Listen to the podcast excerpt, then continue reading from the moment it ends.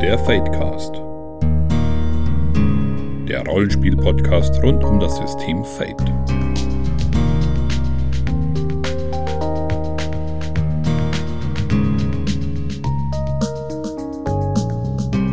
Herzlich willkommen beim Fadecast Folge 49 und heute geht es um die Frage, ob man Fate auch mit ein bisschen weniger Player Empowerment spielen kann oder wie viel Player Empowerment jetzt eigentlich notwendig ist. Und ähm, bevor wir das machen, haben wir euch ein paar Medien mitgebracht und wenn ich wir sage, meine ich heute den Alex. Servus. Und mich, den André, denn die Friederike ist leider ein bisschen kränklich geworden und ähm, haben wir gesagt, äh, bevor sie hier in unserem Podcast vor sich hin vegetiert, lieber nicht. Ähm, soll sie sich lieber ein bisschen ausruhen. Und wir machen das dann heute mal zu zweit. Also wenn es eine kürzere Folge werden sollte, ähm, nicht wundern. Alex, was hast du uns mitgebracht? Ich habe heute ein Hörbuch mitgebracht, das ich mir vor kurzem angehört habe, und zwar Hologrammatica von Tom Hillenbrand. Das ist ein Sci-Fi-Krimi, könnte man es umschreiben. Spielt Ende des 21. Jahrhunderts und es geht um ähm, den Galahad Singh, einen sogenannten Questor. Questoren sind in der Zeit dann Leute, die verschwundene Menschen eben suchen oder Leute, die irgendwie untergetaucht sind oder auch einfach so verschwunden sind. Und zwar hat es den Hintergrund, da es zwar in der Zukunft spielt, aber es eigentlich sehr leicht geworden ist, seine Identität zu verschleiern.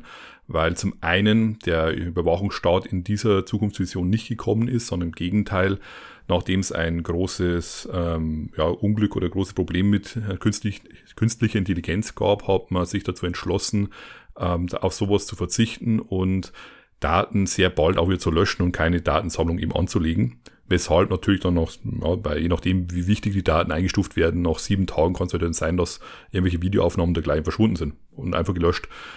Und zum anderen haben, hat er noch zwei andere Sachen dass zum einen die Welt sehr stark vom sogenannten HoloNet überdeckt ist, also sehr viel ähm, so Alternate Reality ähm, eben über die ganzen Sachen liegt, Holos und dass also die Leute sich einfach irgendwelche andere Kleidung ähm, sowohl drauf poppen können, als auch andere Gesichter, andere ja, Erscheinungen.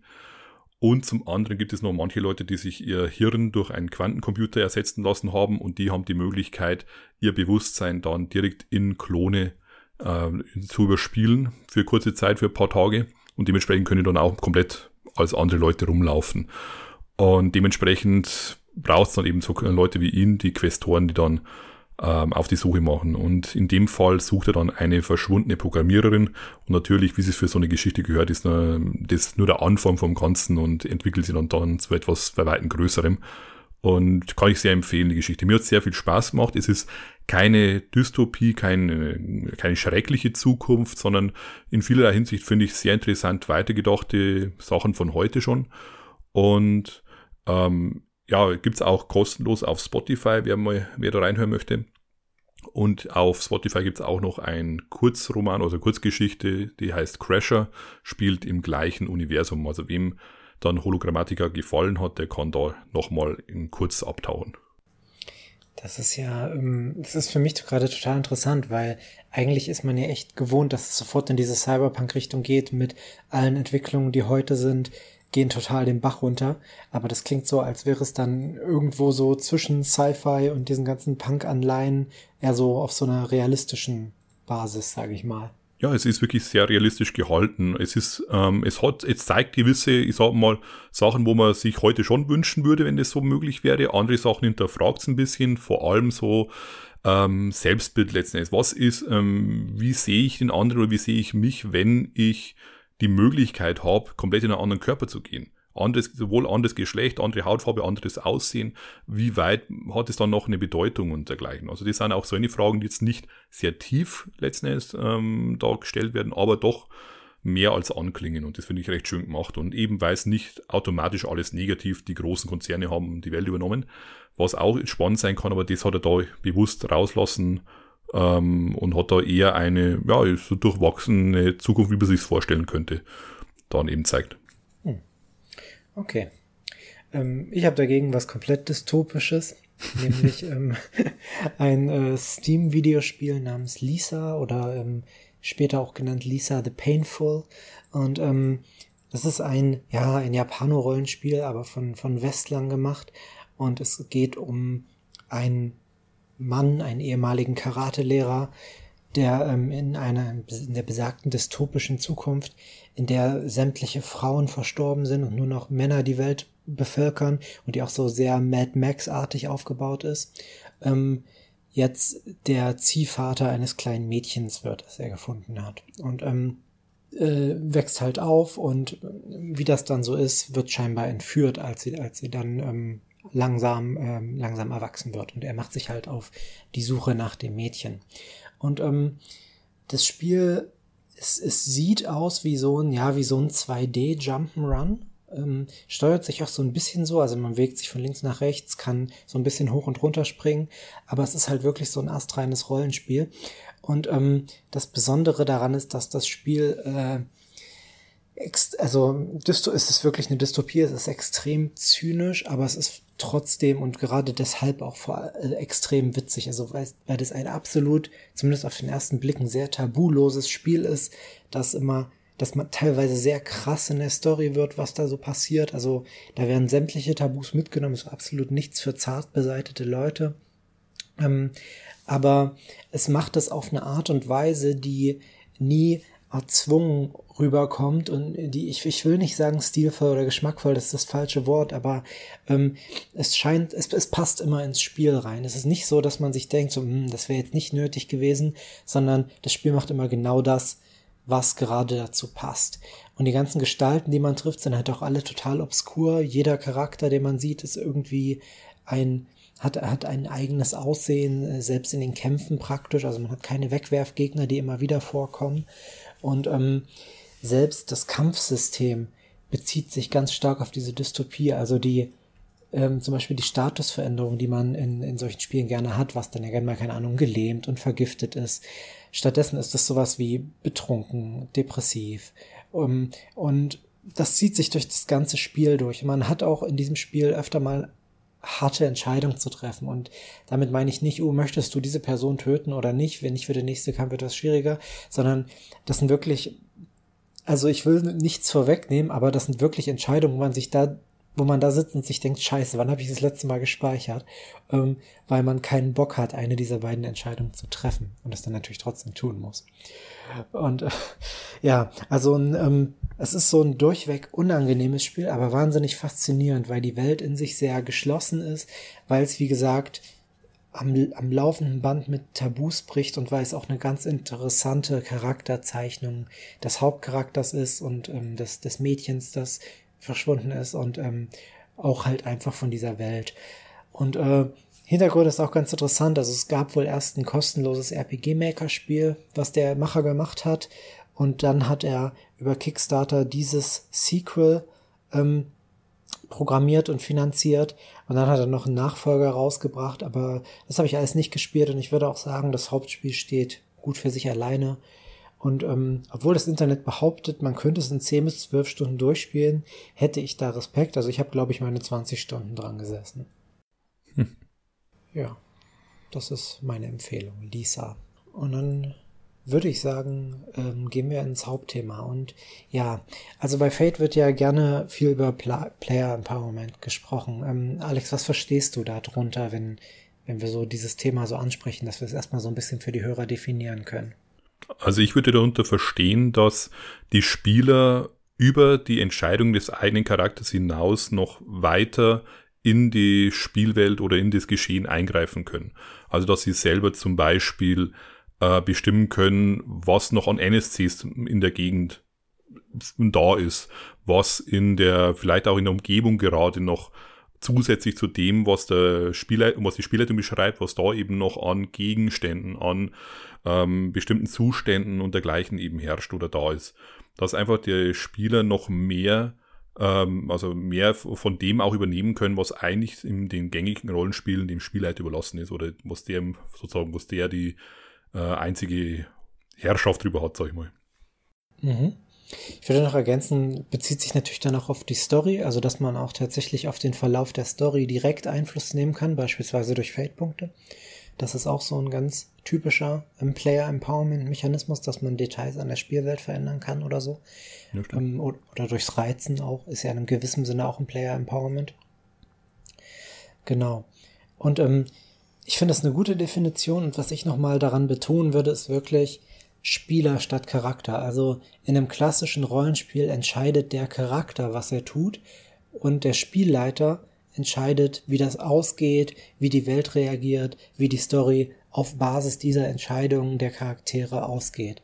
In einem moderneren Spiel, das sich so am Player Empowerment versucht, wie der Name sagt, wird die Entscheidung der Spieler selbst wichtig. Also die, was die Spieler wollen. Nicht nur, was ihre Charaktere tun, ist relevant, sondern auch, was, was die Spieler sich vorstellen. Sozusagen. Wie du sagst, über den Charakter hinausgehend. Ähm, können wir das so stehen lassen? Ich würde sagen, ja. Okay, dann nehmen wir das mal direkt. Okay, genau, ich hatte ja gerade schon mal so ein paar ähm, Feldmechanismen angesprochen, die unter Player Empowerment fallen. Wir können das ja nochmal kurz so standardmäßig durchgehen, ähm, auch damit die, die Hörer sich vorstellen können, über was wir heute eigentlich reden.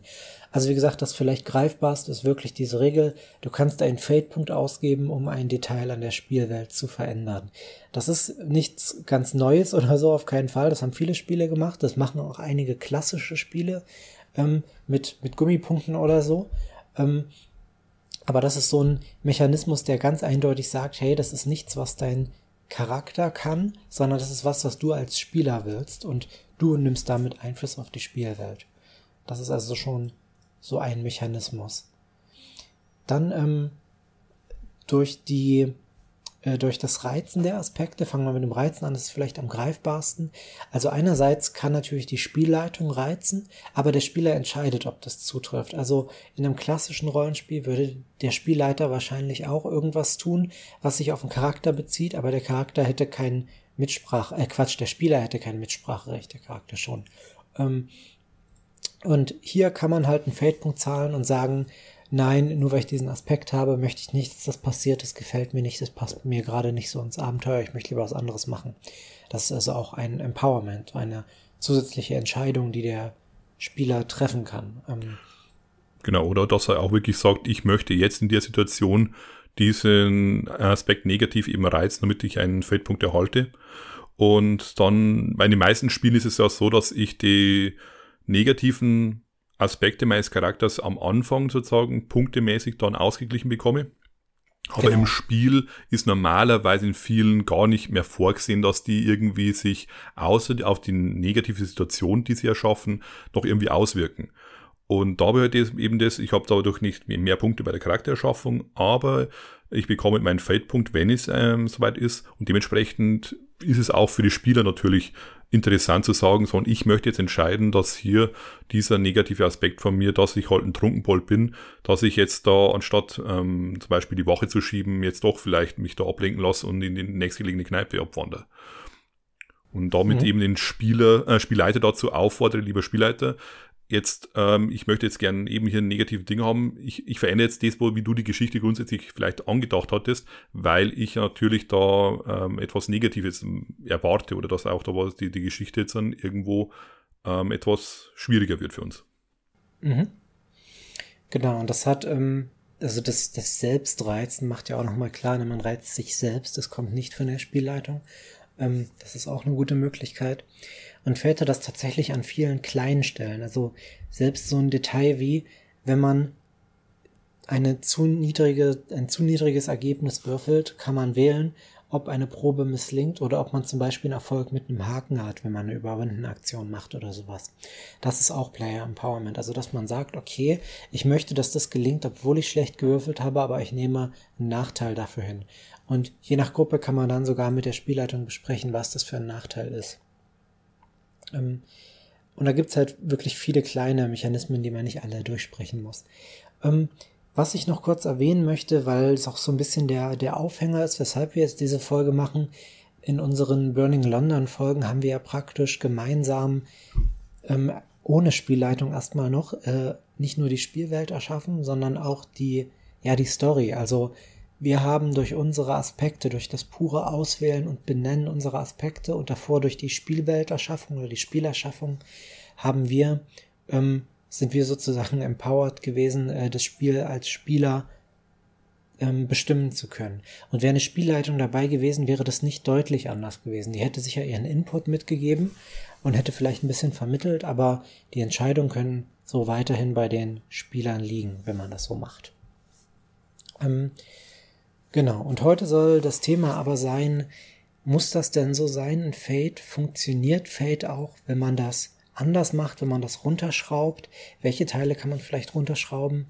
Ähm, und wie viel Player Empowerment ist da eigentlich nötig? Und ähm, Alex, ich würde direkt sagen, wir starten mal mit deinen Erfahrungen, weil ich glaube, das ist sonst ein potenziell ein Thema, wo man an vielen verschiedenen Punkten ansetzen könnte. Und ich glaube, es ist sinnvoll, da in der Praxis loszulegen.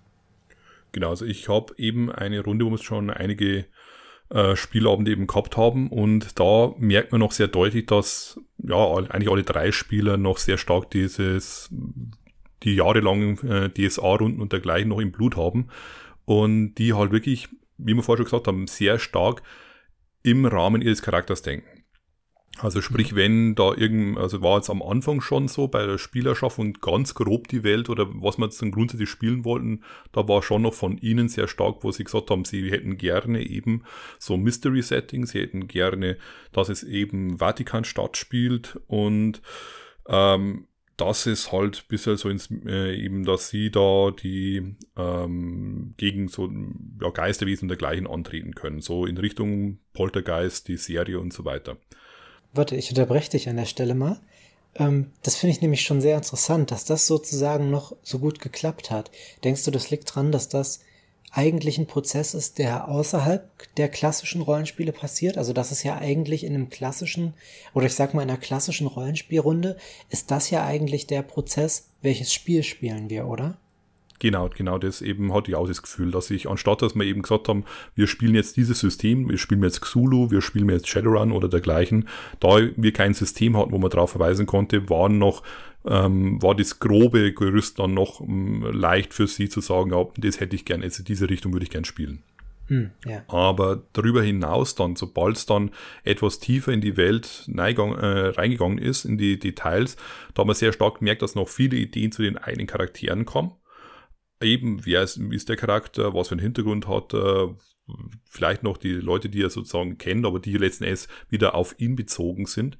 Aber alles weitere war dann mehr, habe ich schon gemerkt, da, da wollten sie sich gar nicht so großartig darauf festlegen, wie funktioniert jetzt bestimmte Sachen. Ob, wollen wir jetzt da wirklich, wenn wir jetzt da etwas wie Magie drin haben, wie das funktionieren soll oder äh, wie irgendwie die verschiedenen Dämonen und Geister und dergleichen dann eingeteilt werden können und so. Oder wie der große Plot dann sein könnte. Da habe ich dann gemerkt, da lieber ich dieses, ich möchte mich gerne überraschen lassen oder auch dieses, ich darf ja nichts sagen, ich, ich bin ja bloß der Spieler. Das ist der Spielleiter seine Sache. Es gibt ähm, in der, ich sag mal, in der Indie-Szene gibt es immer so diese etwas krassere Überlegung, vielleicht für die, die so mit Player Empowerment noch nicht die, die Berührungspunkte hatten. Ähm, zu sagen, in einem klassischen Rollenspiel werden die Spieler praktisch vom Spielleiter bespaßt. Ähm, was ich finde, was immer eine etwas extreme Ansicht ist, denn ähm, je nach Runde machen, haben die Spieler natürlich auch einen gewaltigen Einfluss und, und auch durchaus hm, ja, eine Menge Spotlight im Abenteuer. Aber es ist insofern was Wahres dran, dass die Spiel, äh, dass der Spielleiter in einem klassischen Spiel üblicherweise der ist, der deutlich mehr Arbeit hat. Ja. Eben weil trotz allem das Abenteuer im klassischen Spiel wirklich im Groben vorbereitet sein muss. Weil die Spieler letzten Endes erwarten, dass sie halt bestimmte Auswahlmöglichkeiten haben. Dass, wenn sie jetzt irgendwo, irgendwo hingehen, ähm, sie zwar ihren Charakter im Spiel, die Handlung des Charakters eben ansagen, aber dann der Rest sollte dann natürlich der Spielleiter dann eben bieten können. Und bei Fate ist ja eigentlich dann so, dass man dann auch sagen kann, ja, okay, du machst jetzt das, was denkst du passiert jetzt oder was, was siehst du da oder okay, du möchtest jetzt da jemanden suchen, der äh, bestimmte Sachen eben dir ähm, verkaufen kann. Ja, wie, wie schaut das aus? Wo, in welcher Gegend wohnt der und wer ist das? Also ich kann mhm. da bei Fate oder auch bei anderen Spielen, die ein bisschen mehr eben dieses Empowerment eben äh, haben, kann ich diese Frage auch wieder zurückgeben an den Spieler und sagen, ja, coole Idee, finde ich toll erzähl mir mal was drüber, bitte. Oder wie es auch eben in Fate drin ist, ja, du hast doch in deinem Hintergrund äh, was über den großen Magierkrieg, dass du da eben Offizier warst im großen Magierkrieg. Jetzt bist du derjenige, der, wenn irgendwas zu dem Thema aufkommt, zum großen Magierkrieg, dann bist du unsere erste Mal unser erster Anlaufpunkt. Denk, wenn du möchtest, kannst du dir was ausdenken dazu. Hm. Und eben solche Freiheiten, die ich habe es dann merkt, ich muss da wirklich aktiver noch an meine Spieler rangehen und sagen, ja, äh, erzähl mir mal was drüber. Und dann wirklich so fast schon kleinteilig reingehen. Ja, wer, wer ist denn das jetzt? Wer, wie, wie schaut der aus oder was macht er jetzt? Und ähm, langsam merke ich, dass da die, die, der Spaß jetzt kommt und auch die, sie sich immer mehr trauen, weil sie eben erstmal davon lösen müssen, dass sie tatsächlich in der Welt eigene Sachen erschaffen dürfen, die nicht ihr Charakter selber ist. Mhm. Ich habe, ähm, ich finde das ganz interessant. Was du praktisch machst, ist ja das, ich, äh, bei, bei den Powered by the Apocalypse Spielen nennen sie das ja immer dieses Gespräch, ne, oder diese, diese Konversation, also dass man ähm, Fragen stellt und Antworten bekommt.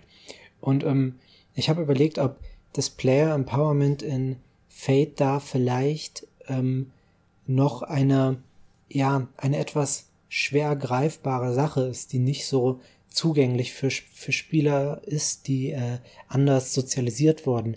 Und das ist auch so meine Erfahrung, was ich von vielen anderen Leuten gehört habe, dass gerade Leute, die jahrzehntelang was anderes gespielt haben, sich mit Fate teilweise schwer tun, weil Fate zwar sagt, ja, Player Empowerment und hier sind auch die Regeln dafür, aber man muss es schon immer noch selbst machen. Also klar, man kann einfach von der Spielleitung gereizt werden und ähm, dann in dieser Ja-Nein-Entscheidung ist irgendwo ein Empowerment, aber wirklich eigene Entscheidungen reinzubringen und nein, sagen wir mal nicht Entscheidungen, sondern eigene ähm, äh, ja, Motivation, eigene Energie reinzubringen, eigenen Antrieb. Das ist was, was man, glaube ich, von außerhalb des Spiels mitbringen muss oder halt, wie du sozusagen tust, in, im, im Rahmen eines Gesprächs so ein bisschen mit der Zeit kultivieren musst dann als Spielleitung. Ja, also ich habe schon das Gefühl, dass Fate ähm, für viele, die das nicht so sich darauf ein, also bewusst eben da schon so rangehen, äh, zwei große Block, äh, so zwei große Blöcke letzten Endes hat einerseits den Block, der schon noch eben diesen, ich sag mal, klassischen Rollenspieler anspricht, eben mit der Fertigkeitsliste, die man da hat, mit dem, dass ich da einen Erfolg erzielen kann oder eben auch eben einen Fehlschlag haben kann. Auf der anderen Seite dann aber dieses, der andere Block, der schon etwas nicht so greifbar dann eben das sich damit verbindet, dass die Ergebnisse zum Beispiel dann offen sind. Dass ich dann, wie du vorher schon gesagt hast, ich sagen kann, okay, du hast zwar einen Fehlschlag, aber du könntest auch eben einen Haken nehmen. Was könnte der Haken sein? Oder mit den Aspekten, dass dich da im Gegensatz zu den eigentlich mehr greifbaren Fertigkeiten dann plötzlich die Aspekte habe, die ich komplett selber formulieren kann, aber die schon wichtig für das Spiel sind und um die sich vieles dreht. Und das ist dann natürlich für Leute, die es mehr gewohnt sind, ein Regelwerk zu haben, in dem die Sachen aufgeschlüsselt sind und teilweise auch sehr kleinteilig dann drin steht, okay, du nimmst das, das heißt dann, du hast dann in dieser und jener Situation genau den Bonus oder den Malus und dann habe ich da, ja, jetzt ist da ein leeres Feld und jetzt schreib da bitte einen Aspekt rein, der dann, wenn du auch mit dazu ähm, eben dir Gedanken machst und das ins Spiel einbringst, dann von großer Bedeutung sein kann. Hingegen bei Party, bei der Apocalypse habe ich ja, wie du schon sagst, sehr stark mit den Fragen, wo ich da habe. Ich habe sehr stark dieses, okay, und jetzt wird genau dieser Move ähm, getriggert und ich habe da mal wieder meine Liste, die es den Leuten dann leicht macht, zu sagen, ich würfel drauf und habe da meine Liste, was von den Sachen dann passieren kann. Und dementsprechend dieses, die Freiheit ist dann aber schon wieder ein bisschen stärker geregelt, sage ich mal. Aber ähm, es ist greifbarer, weil ich dann eben wieder bis was habe, wo ich den Leuten vorlegen kann, die können dann nachschauen. Ah, stimmt, also diese Liste. Ja. Mhm. Ich habe auch überlegt, ob man das, ich sage nicht mal, dass das eine gute Idee wäre, aber ich habe überlegt, ob es überhaupt geht, ob man in Fate das auch mehr verregeln könnte. Also wann genau kommt die Spielerentscheidung? Weil an einigen Stellen ist es ja klar geregelt. Ne? Wie gesagt, die vier Aktionen, da ist relativ deutlich gesagt, okay, du entscheidest jetzt, was passiert. Ähm, Wobei es nicht immer so klar geregelt ist, wie ich es gern hätte, aber, aber ja, das ist noch vergleichsweise klar. Aber wenn es halt um so Sachen gibt, wer entscheidet Sachen in der Spielwelt? Nehmen wir mal dein Beispiel mit dem Magierkrieg, was? Hm? ähm, genau, ne, also nehmen wir mal diesen, diesen Magierkrieg. Ähm, wer entscheidet das? Ähm, es mag irgendwo im Fate-Regelbuch drinstehen, ja. Es wäre eine gute Idee, einem Spieler, der sich damit beschäftigt, sozusagen dann zu fragen, wenn es darum geht. Aber das ist wieder relativ schwammig. Das ist mehr eine Empfehlung als eine Regel. Und ähm, ja, ich hatte überlegt, ob man, ob man das nicht mit den Aspekten irgendwie verbinden kann. Aber ich glaube, da müsste man ziemlich tief ins System reingehen und wahrscheinlich würde man Fate noch komplexer machen, als es sowieso schon sein kann. Und ja, also wahrscheinlich ist Fate auf dieser Schiene, auf der es sich bewegt, wo am Ende des Tages immer noch sehr viel frei bleibt, auch besser beraten. Nicht zuletzt, weil die Leute auch immer noch klassisch spielen können in einem gewissen Sinne und weil man halt das so langsam einführen kann, was bei Powered by the Apocalypse ja, glaube ich, nur geht, wenn man wirklich sehr erfahren als, als Spielleiter ist. Ja, ja und äh, was ich bei mir bei einer Gruppe gemerkt habe, wo man dann schon aufpassen muss, wenn man eher klassisch damit Fate spielt, ist, dass man als Spielleitung nicht zu stark auf Fate-Punkte, also den Einsatz von Fate-Punkten sozusagen setzt. Einfach weil ja. ich gemerkt habe, die, sie werden nur schwer wieder neu, also die Spieler bekommen nur schwer neu, einfach weil ich als Spielleitung immer wieder drauf schauen müsste, dass ich ständig irgendwas bei ihnen reize und eben nicht dieses auch von den Spielern diese Idee kommt, na, ich habe ja diesen Aspekt, da habe ich die Situation, passt schön zusammen. Also, und weil ich eben noch zusätzlich dann noch stärker ein bisschen drauf schauen muss, wie dieses Abenteuer sich entwickelt und damit ich die Spiele immer wieder reinziehe, ist der Fokus von mir oder einfach der, der Blick drauf auf die Aspekte, wann ich sie reizen kann. Also ich schaffe es nicht immer, dass ich da sehr stark drauf schauen kann. Dementsprechend haben die Spieler nicht so viele Feldpunkte. Also darauf sollte man vielleicht, und wenn man es etwas klassischer spielen möchte, achten, dass da nicht so ein großer Pool dann den Leuten zur Verfügung stehen wird. Aber man kann sich dann immer, wenn es wieder passend ist, dann kann man eben sagen, ja, du hast ja diesen Aspekt, wie schaut's aus, was könntest du dir vorstellen, dass jetzt passiert? Mhm. Meine Empfehlung wäre so, wenn Sachen wirklich naheliegend sind, nickt man es einfach ab als Spielleitung. Ähm, wenn sie eher so ein bisschen unwahrscheinlich sind oder schwierig sind, dann kommen Feldpunkte ins Spiel. Das ist so ein bisschen diese Überlegung hinter diesem Satz, sag ja oder lass würfeln oder reize mhm. oder mach einen Feldpunkt. Ne? Weil Reizen läuft ja letztendlich darauf hinaus, den Leuten den Feldpunkt ähm, ja entweder zu geben oder abzunehmen. Und ja, also zum Beispiel, dass halt der, der Charakter, der halt da Ahnung vom Magierkrieg hat, dass der Spieler auch was sagt und dazu äh, was sagen kann, was im Sinn Sinn macht in der Welt, die bis zu diesem Punkt erschaffen wurde, dann gibt es da für mich überhaupt keinen Grund, was dagegen zu sagen. Wenn er aber halt plötzlich sagt, okay, aber das Imperium, das gerade gegen uns kämpft, weiß nichts über diesen Magierkrieg. Und das ist gerade total praktisch in der Szene für die Gruppe. Dann würde ich vielleicht als Spielleitung schon sagen, okay, da musst du mir aber einen Feldpunkt für geben. Genau, und eben auch wirklich, wenn, wenn so eine Situation kommt, dass Frage aufkommt, ja, äh, ich suche nach Informationen zu dem und der, zu der und der Schlacht oder dergleichen. Dass man dann wirklich dann die, als Spielleitung den Spieler anschaut und sagt, hey, willst du was machen? Also nicht den, den Druck, du bist jetzt gefragt, sondern äh, ich gebe dir das Angebot, wie schaut's aus? Hättest du eine Idee dafür? Mhm. Oder wenn er dann eben sagt, nee, es fällt mir jetzt nichts ein, dass man dann eben entweder an die Gruppe weitergibt oder dann als Spielleitung noch eben was entscheidet. Aber eben diese, dieses Angebot immer wieder geben. Das habe ich gemerkt, das ist recht wichtig, dass man immer wieder sagt, hey, wie schaut's aus? Willst du was beitragen? Ja.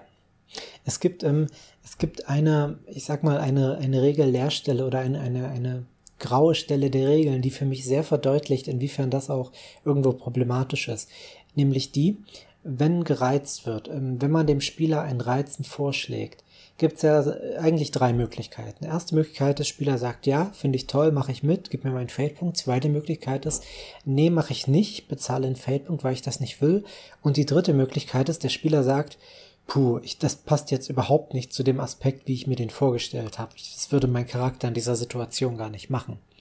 Und ähm, das sind immer Situationen, die ich total interessant finde. Denn äh, ich habe das dann meistens so gemacht als Spielleitung. Ich habe gesagt, okay, ja, klar, macht, dann, dann reizen wir das natürlich auch nicht, dann lasse ich das weg. Aber es hat für mich auch klargestellt, eigentlich, wenn man so reizt, wie es gedacht ist, werden die Spieler das Reizen sehr selten ablehnen. Und ähm, das macht für mich klar, dass das Reizen eigentlich, ich sag mal, zu ich würde sogar sagen, ein gutes Reizen ist zu 90 Prozent nur ein scheinbares Player Empowerment. Und ähm, das ist trotzdem was wert, weil Feeling macht ja was aus beim Rollenspiel. Aber ich würde sagen, ein gutes Reizen wird tendenziell angenommen. Damit will ich nicht sagen, die Spieler machen was falsch, wenn sie es ablehnen, sondern eher die Spielleitung macht was falsch, wenn die Spieler es ablehnen. Ja, ja das stimmt. Genau. Ja, und zu deiner Frage noch von vorhin eben mit das stärker Verregeln von Sachen. Ja, ich habe mir auch mal ein bisschen Gedanken gemacht, vor allem weil ähm, meine Tochter mir gesagt hat, sie würde auch gerne mal leiten. und da habe ich mir eben überlegt, ob da die Möglichkeit wäre, ein, ich sag mal so, Starter-Abenteuer zu machen. Dass ich ja. wirklich eine kleine, äh, vorgefertigte Truppe an spielbaren Charakteren habe, mit einer kleinen Auswahl an so zwei, drei, vier verschiedenen Aspekten, mit einem kurzen Erklärtext dazu. Was ist damit gemeint?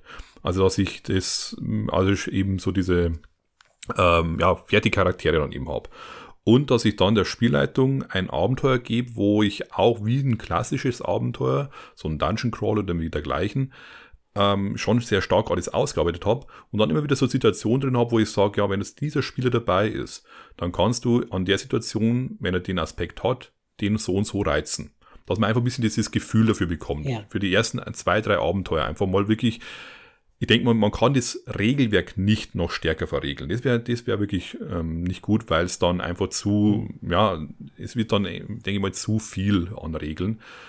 Sondern, denke ich mal, was nicht schlecht wäre, einen besseren direkten Einstieg mit Abenteuern der Kleinen zu haben um sowohl die Spielleitung, hier hast du die Möglichkeiten zu reizen, einfach mal ein Gefühl zu bekommen, als auch die Spieler. Hier habt ihr schon mal eine kleine Auswahl, aus der ihr auswählen könnt und die wirken sich dann so im Spiel aus. Und später könnt ihr dann auch ähnliche Sachen machen, mit den Aspekten zum Beispiel. Bloß habt ihr dann eben für euren Charakter, den ihr euch selber ausgedacht habt, dann eure Aspekte, die ihr aber auf die gleiche Weise dann einsetzen könnt, wie jetzt die Sachen, die ihr jetzt vorher äh, vorgegeben bekommen habt. Ich denke mal, sowas wäre äh, sinnvoll, weil auch selbst die ja, die Worlds of Adventure und dergleichen, die es gibt, sind trotzdem oftmals sehr offen gehalten, was grundsätzlich gut ist, aber natürlich für den Einstieg für Leute, die es sowohl ins Rollenspiel einsteigen, obwohl die es teilweise noch ein bisschen leichter haben, als auch Leute, die von anderen Rollenspielen kommen, natürlich dann erst einmal zu viel Freiheit vielleicht eben ist. Mhm. Ist eine interessante Überlegung. Es hat natürlich das Problem, dass es, dass, ich sage mal, ein fertiges Abenteuer, so offen es auch ist, immer impliziert, es gibt vorgegebene Wege. Ne? Also wenn halt gesagt wird, hier könnte man diesen Aspekt reizen, dann müssen die Charaktere zu dem Punkt kommen, wo man den Aspekt sinnvoll reizen kann. Ähm, also ich denke auch, ich meine gut, ne, für die Situation, vor allem mit, mit äh, Kindern, Jugendlichen, überhaupt keine Frage, da kann das auf jeden Fall sinnvoll sein. Und auch bei klassischen Spielern kann ich mir das vorstellen, wobei ich mir da schon wieder vorstellen kann, dass dann vielleicht auch der ein oder andere sich denkt, ah, okay, ist ja gar nicht so anders ähm, und dann hofft, dass es immer solche Abenteuer gibt. Aber ja, was vielleicht, ähm, was ich auch mal in einem, ich glaube in der World of Adventure, ich weiß nicht mehr welche gesehen habe, ist praktisch, dass man das Ganze mit Szenen macht. Also das hat zum Beispiel die in die 4 damals auch ähm, nicht ganz unähnlich gemacht, dass man praktisch überlegt, was wären so typische Szenen, was würde passieren, wenn die Charaktere an diesen Ort kommen und dann sozusagen eine Mini-Sandbox für diese Szene draus macht. Also sagt, ja, wenn ihr an diesen Ort kommt, ähm, könnt ihr diese Person treffen. Diese Person ist so und so drauf, also vielleicht könnte man hier was reizen. Ähm, das könnte, das würde vielleicht dieses Problem lösen, dass es immerhin sage ich mal, dass nicht dieser, der Ablauf des Abenteuers fest vorgegeben ist, sondern dass nur einzelne Inhalte empfohlen werden, was dann das Ganze noch etwas offener lässt. Mhm. Könnte ich mir vorstellen. Ja, aber eben, dass man die Leute ein bisschen ähm, eben ein bisschen noch stärker im Detail ein bisschen an die Hand nimmt, um einfach sowohl der Spielleitung als auch den Spielern nochmal zu im, im Detail wirklich zu erklären, was ist damit eigentlich ja. gemeint, mit reizen? Was ist damit gemeint, den Aspekt einsetzen? Weil es ist zwar schon im Regelwerk erklärt, aber teilweise halt in einer Situation und ich komme ab im Spiel in eine ganz andere Situation. Und da dann diese Übertra die Übertragungsleistung zu machen, dass ich dann sage, okay, so ist erklärt worden und wie funktioniert das jetzt in dieser Situation, wo wir jetzt spielen, ist teilweise, ja. denke ich mal, schwierig, vor allem wenn man im Spiel gerade ist. Mhm. Das stimmt, das stimmt. Mhm. Fände ich auch interessant. Ähm, wenn, wenn ich die Zeit und die Nerven hätte, hätte ich auch total Bock, ähm, mal so ein Abenteuer oder so eine Sammlung an, an Szenen für ein Abenteuer zu machen. Aber ja. ja, die Zeit, das ist das Problem. ja, wie üblich. Ähm, genau. Äh, das ist auch nochmal, apropos keine Zeit haben, weil man an anderen Sachen arbeitet, das ist für mich auch nochmal ein Blickwinkel, der bei dem Thema sehr wichtig ist, nämlich fertige Settings bei Fade. Wir haben ja ähm, schon mal so ein bisschen über das Thema gesprochen letztens, ähm, als es darum ging, in, inwiefern, welche, also welche Settings sich überhaupt für Fade eignen würden. Und ähm, ich finde auch, Sobald man ein vorgegebenes Setting nimmt, fällt natürlich ein Teil des Player Empowerments weg. Und ich habe das sehr deutlich bei Engel gemerkt beim Schreiben, oder was heißt ich, das war vor allem in der Brainstorming-Phase mit dem ganzen Team, als wir überlegt haben, ähm, wie man praktisch diesen Spagat hinkriegt zwischen, wir haben ja eine fette Welt mit einem fetten Metaplot und hunderten Figuren und Geschichten, die alle passiert sind in der letzten Edition, und wir haben halt dieses Spiel voll mit Player Empowerment. Und ähm, ich denke, da gibt es absolut keine klare Antwort, aber man muss sich irgendwo auf dieser Skala einordnen. Und ich finde, es gibt verschiedene Spiele, die das sehr unterschiedlich machen. Also man hat Spiele, die benutzen das Setting wirklich nur so als, als Rahmung und ähm, gehen in der Geschichte dann voll auf Player Empowerment und gehen teilweise sogar so weit, dass man Einzelheiten des Settings noch durch Player Empowerment ähm, verändern kann. Also bei den Worlds of Adventures beispielsweise gibt es einige, die Magie haben, die aber nicht näher erklären, wie die Magie funktioniert, wo man dann sogar während der Charaktererschaffung oder während des Spiels noch Details über die Funktionsweise von solchen grundlegenden Sachen festlegen kann. Und dann gibt es Spiele, die nehmen praktisch den gesamten Batzen an Welt, an Setting, der festgelegt ist und ähm, schieben das Player Empowerment komplett auf den Verlauf der Story, dass also das Setting immer noch vorgegeben ist, dass die Spieler wenig Einfluss auf das Setting haben, aber auf den Verlauf der Geschichte, beispielsweise dadurch, dass sie ähm, halt ähm, beim Reizen oder bei Erfolg mit einem Haken dann ihre Entscheidungen treffen. Und das finde ich sehr interessant bei, bei Fate, dass sozusagen Fate beides erlaubt, also alle Mittelwege, sage ich mal. Ja, aber man muss natürlich vorher im Klaren sein, was von den Sachen man jetzt genau eben dann vor sich hat.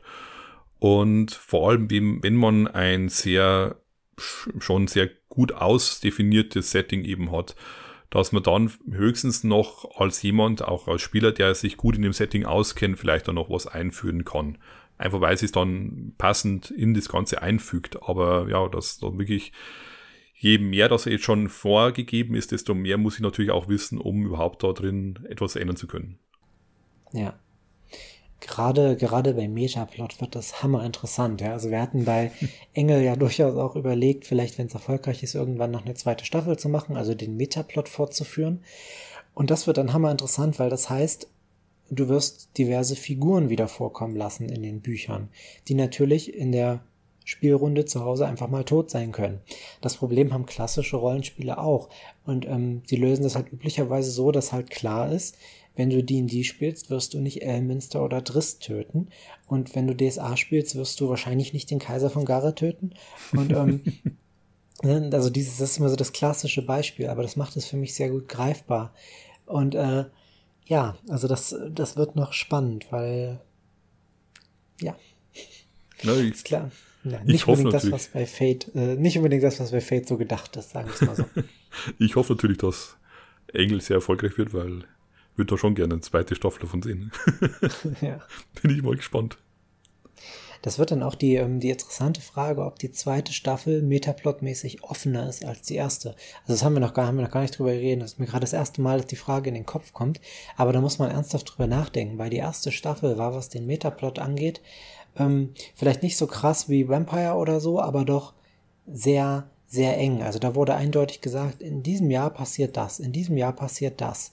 Und da wurde nicht gesagt, wenn die Spieler nichts anderes machen, das war vielleicht mal so ein Randkommentar, sondern wurde gesagt, das passiert, egal was ihr tut. Ihr macht vielleicht eure Aufgaben, ihr nehmt vielleicht an diesem Krieg teil, aber ihr seid halt so Räder in der Maschine.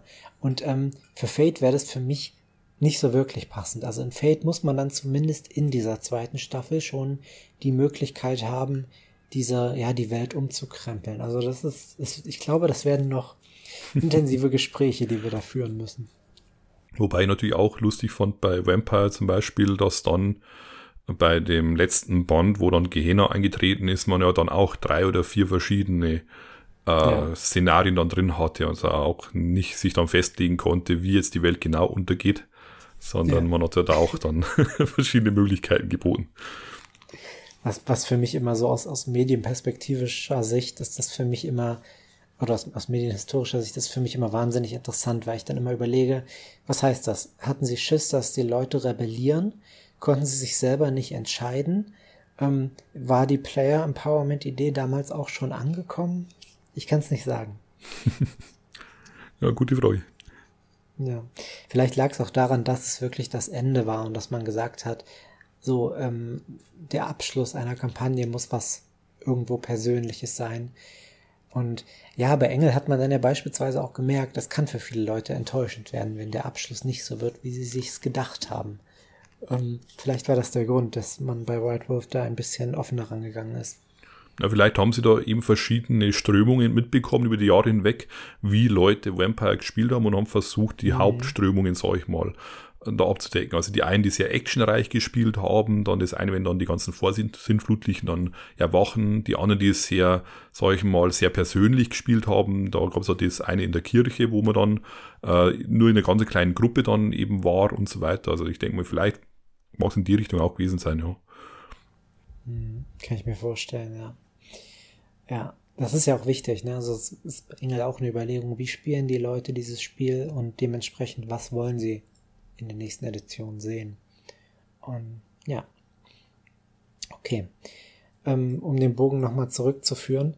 Äh, Player Empowerment in einem Setting ist für mich was wahnsinnig Schwieriges und man muss halt eine, man muss eine Entscheidung treffen, man darf die aber, selbst diese Entscheidung, die man trifft, darf man nicht zu klar machen, weil immer dann, wenn man Entscheidungen klar macht, schränkt man halt die Leute wieder ein. Und deswegen ist es besser, eine, ja, eine klare Richtlinie zu geben, sozusagen. ja. Und eben, also wer als Spielleitung Leute am Tisch sitzen hat, die wo er merkt, dass die noch sehr stark eben rein im Charakterdenken sind. Ruhig versuchen mit Fragen, mit ähm, eben so Hinweisen, hey, wenn du möchtest, hier an dieser Stelle könntest du das und das machen. Also nicht einfach nur warten, dass die was machen und so, warum, warum sind die nicht äh, sozusagen, warum sind die nicht freier in ihrem Denken, ah, sondern dann einfach, wenn man merkt, dass die ein bisschen zu stark um ihren, sich um ihren eigenen Charakter drehen, ruhig dann nachhaken. Möchtest du hier was machen? Oder wie schaut's aus? Hast du eine Idee? Und da denke ich mal, kann man die Leute, falls Interesse da ist, es ist ja nicht die einzige Art zum Spielen. Also es gibt genug Leute, die einfach glücklich damit sind und ist auch vollkommen in Ordnung. Ja. Aber wenn man merkt, dass die Leute dann drauf anspringen und sagen, ja, stimmt, das, das macht mir Spaß, dann kann man, dann, dann geht es von selber. Aber am Anfang vielleicht einfach ein bisschen noch nachhaken bei den Leuten. Ähm, oder die Fate Achievements benutzen, das kann auch helfen. Stimmt. Genau. Ich glaube, man könnte sogar einen Satz an Achievements machen, die sich ganz spezifisch auf Player Empowerment beziehen. Also wo dann halt nicht ein oder zwei Achievements für Reizen oder für, für Veränderungen in der Spielwelt sind, sondern mehr. Ne? Also da kann man, glaube ich, wenn man tatsächlich ein Problem damit hat und überlegt, wie man das löst, könnte das helfen. Ja. Gut, soll ich den Fade Cookie öffnen?